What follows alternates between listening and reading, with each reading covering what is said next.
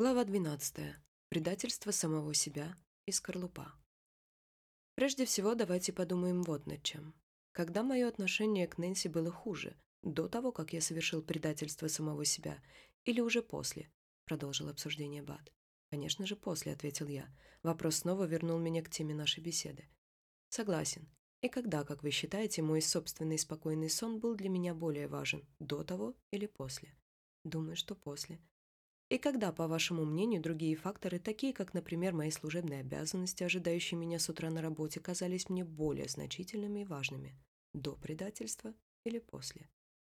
Опять-таки после. Бат немного помолчал. Теперь еще один вопрос. Как вам кажется, моя Нэнси в действительности была настолько плохой женой, как я считал после того, как пошел на предательство самого себя? Скорее всего, нет, предположил я. «Я могу поручиться за Нэнси», — подтвердила Кейт. «Женщина, которую вы описали здесь, не имеет ничего общего с Нэнси». «Это абсолютная правда», — согласился Бат. «Да, но что, если бы она оказалась именно такой?» — не унимался я. «Что, если бы она действительно была ленивым и невнимательным человеком и даже плохой женой? Что тогда?» «Это все равно ничего не меняло бы, так что ли?» «Хороший вопрос, Том». Бат снова поднялся и зашагал по комнате. Давайте на секунду предположим, исключительно ради чистоты эксперимента, что Нэнси на самом деле ленива и невнимательна. Тогда что получается? Неужели она стала ленивой и невнимательной только после того, как я совершил свое предательство? Ведь тогда она и до этого должна была быть ленивой и невнимательной, правильно? Ну да, с готовностью ответил я. Если она ленивая, невнимательная и так далее, то она будет такой всегда, независимо от момента. Допустим, кивнул Бат. Но если дело обстояло таким образом, тогда заметьте, поначалу я чувствовал, что должен подняться и помочь ей, хотя она всегда была ленива и невнимательна.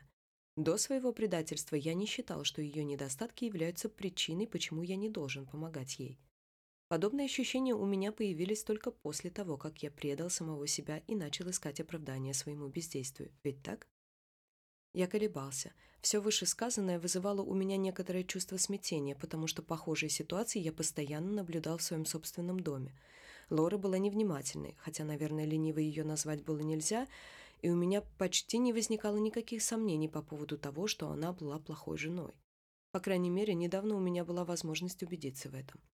Обсуждаемые нами идеи практически совпадали с моими представлениями о том, стоит помогать жене или нет – Трудно помогать, вернее, иметь желание помочь человеку, который не проявляет к вам никаких чувств.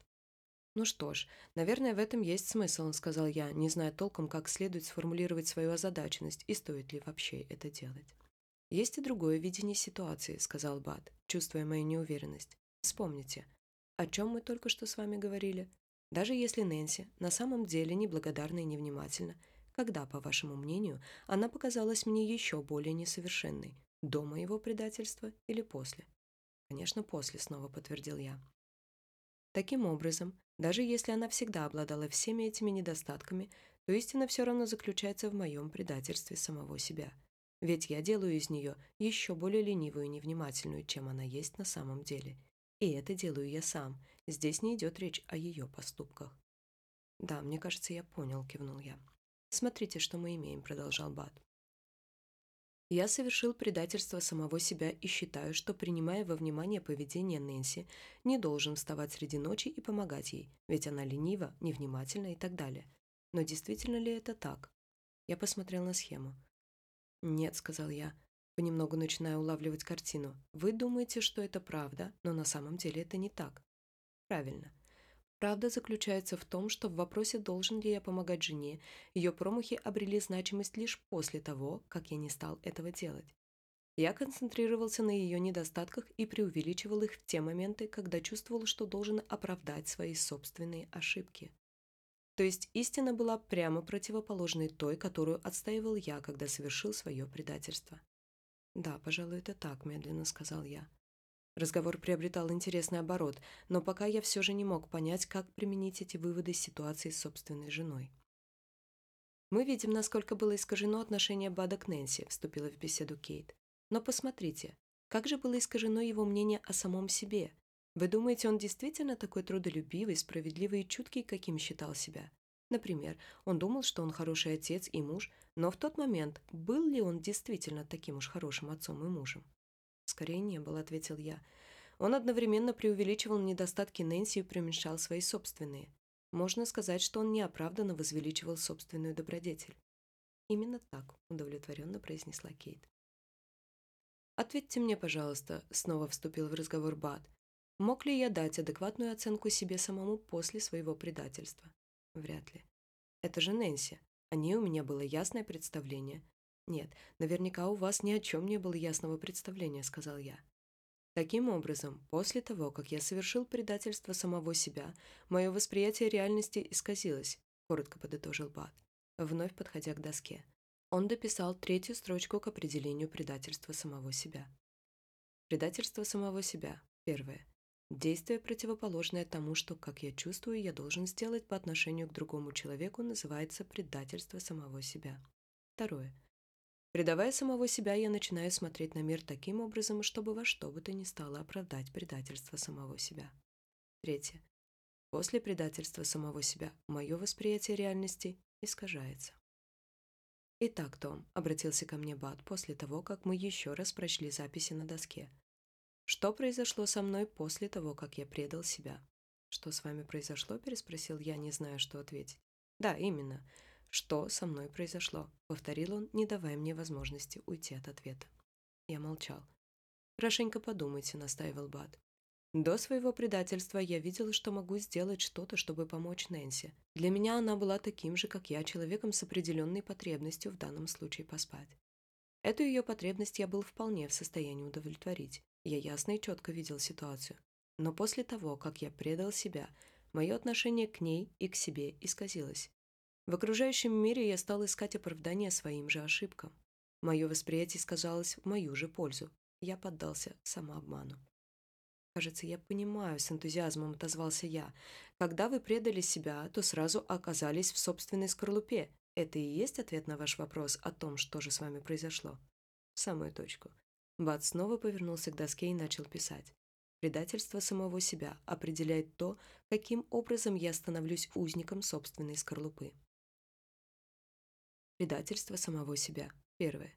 Действие, противоположное тому, что, как я чувствую, я должен сделать по отношению к другому человеку, называется предательством самого себя. Второе. Предавая самого себя, я начинаю смотреть на мир таким образом, чтобы во что бы то ни стало оправдать предательство самого себя. Третье. После предательства самого себя мое восприятие реальности искажается. Четвертое. Предательство самого себя влечет за собой попадание внутрь собственной скорлупы. Что ж, если взять во внимание обсуждаемые нами вопросы, я думаю, будет не лишним добавить к нашей схеме пару важных элементов, сказала Кейт, подходя к доске. Бат, ты не против? Конечно, нет, продолжай, ответил Бат и вернулся к своему креслу. С правой стороны схемы Кейт сначала нарисовала небольшую коробочку, которая, как я понял, условно изображала из себя скорлупу, а затем дописала фразу «Когда я совершаю предательство самого себя, я попадаю в собственную скорлупу, и я поддаюсь самообману». А сейчас мне хотелось бы выделить из истории Бада четыре ключевых момента, характеризующих процесс предательства самого себя. По мере обсуждения мы их тоже будем вносить в нашу схему. Том, давайте еще раз вспомним, каким образом Бад после того, как изменил себе, сумел очернить Нэнси. Он принялся преувеличивать ее недостатки и возможные промахи. Именно так. И Кейт дописала в схему преувеличивать промахи других людей. Ну а может, после своего предательства Бат стал невероятно справедлив и критичен по отношению к себе и любимому? «Нет», — ответил я. «Я бы сказал, что он пренебрегал собственными ошибками и обращал внимание лишь на промахи Нэнси». Полностью согласна. И Кейт дописала следующий пункт. Превозносить собственную добродетель. А помните, как изменилось отношение Бада к таким понятиям, как, например, ночной сон и предстоящий ему нелегкий рабочий день? Эти понятия в тот момент приобрели для него очень важное, чуть ли не первоочередное значение. Ему это казалось справедливым. Кейт написала «преувеличивать значение тех вещей, которые оправдывают предательство самого себя». Окей. А когда же именно Бат в своих мыслях начал обвинять Нэнси? Я посмотрел на схему и ответил, когда совершил предательство самого себя. Правильно. Он не винил ее в тот момент, когда почувствовал, что должен помочь ей а лишь после того, как решил не делать этого. Она дописала в таблицу «Обвинять окружающих». «Хочу обратить ваше внимание еще на один момент», — вступил в беседу Бат. На доске зафиксированы мысли, проносившиеся в моей голове. Но взгляните, какие чувства возникли у меня по отношению к Нэнси после того, как я спрятался в собственной скорлупе. Как вы думаете, Том, был ли я раздражен в той ситуации? Несомненно. Но при этом заметьте, был ли я раздражен ее поведением тогда, в начале, когда почувствовал, что должен помочь ей? Думаю, нет. А можем мы утверждать, что я был не только раздражен, но и зол? О да, достаточно только посмотреть, о чем вы думали. Наверное, если бы я также думал про свою жену, я уж точно бы злился на нее прилично, сказал я и сам поразился своему замечанию, потому что когда я взглянул на схему, то понял, что моя жена действительно казалась мне именно такой. Так оно и было, согласился Бат. Меня сильно расстроила черствость Нэнси, которую, как мне казалось, она проявляла ко мне в этой ситуации. Обратите внимание, во время пребывания в собственной скорлупе мои чувства также приобрели исключительно обвинительный характер. Я раздражен, потому что ты раздражаешь, и зол, потому что ты сделала все, чтобы разозлить меня. Находясь в заточении в скорлупе, все мое естество было способно лишь обвинять, обвинять все и вся вокруг. Все мои мысли и чувства подсказывали мне, что Нэнси была не права. «И теперь, чтобы внести ясность, давайте разберемся», — продолжал он. «Была ли Нэнси вообще виновата? Был ли я раздражен и зол именно из-за Нэнси?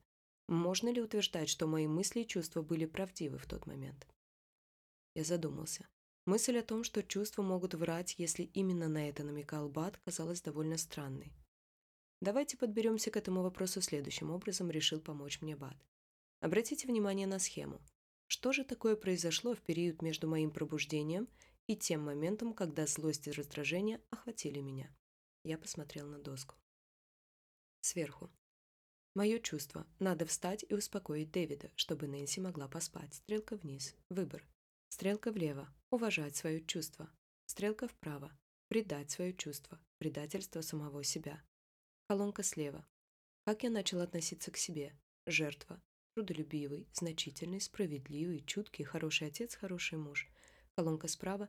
Как я начал относиться к Нэнси. Ленивая, невнимательная, неблагодарная, равнодушная, обманщица, плохая мать, плохая жена.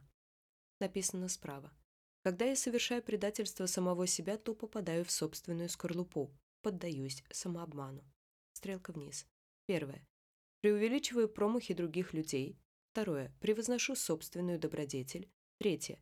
Преувеличиваю значение тех вещей, которые оправдывают предательство самого себя.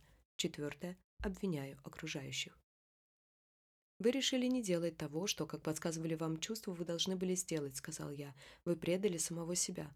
Абсолютно верно. Именно это и произошло. Тогда что же послужило причиной моей раздраженности и злости на Нэнси? «Ваше собственное предательство самого себя», — тихо произнес я и задумался. «На самом деле? Неужели это правда?» Я снова посмотрел на схему. До того, как он предал себя, Бат видел в Нэнси человека, которому, возможно, нужна его помощь, независимо от того, какие ошибки она могла допустить. Я понял это. Но после собственного предательства Нэнси уже казалась ему совершенно иной. Он уже не считал, что она заслуживает помощи с его стороны, и Баду казалось, что чувствовал он это из-за ее поведения. Но это было не так. Единственное, что произошло, было его предательство, его измена самому себе, поэтому чувства Бада обманывали его. Но в моем случае этого быть не может, пронеслось в моей голове. Лора – это совсем другая ситуация – мне это не кажется, и, черт побери, я ничего не выдумываю. Она вообще не заботится обо мне и не проявляет ни капли нежности. Она как холодное стальное лезвие. И я знаю, сколько боли может причинить это лезвие. Она владеет им виртуозно. И Бат будет говорить, что во всем виноват я сам? А что же Лора? Неужели ее вины здесь нет? Эта мысль загнала меня в тупик. «Все правильно», — сказал я себе. «Наверное, это как раз ее ошибка. Это она предает себя, а не я» и сразу почувствовал себя лучше. «Ну послушай, что же у тебя получается?» – спорил я сам с собой. «Я ведь обвиняю ее, я с облегчением для себя взваливаю вину на нее, а обвинять другого человека Бат начал после того, как предал себя. Да ну и что из этого?» – продолжался мой внутренний монолог. «Если Лора всегда держит лезвие наготове, тогда я прав в своих обвинениях. И почему я должен оправдываться? «Черт возьми, почему я устраиваю себе допрос?» С раздражением думал я. «Это у Лоры проблема, а не у меня». Но именно так думал и Бат, тут же вспомнил я. Я почувствовал, что попал в ловушку. Я не знал, чему верить. тому, что, как мне казалось, знал наверняка, или тому, чему только пытался научиться. Либо все это было чепухой, либо я просто идиот. Я был в полном замешательстве. Потом меня осенило.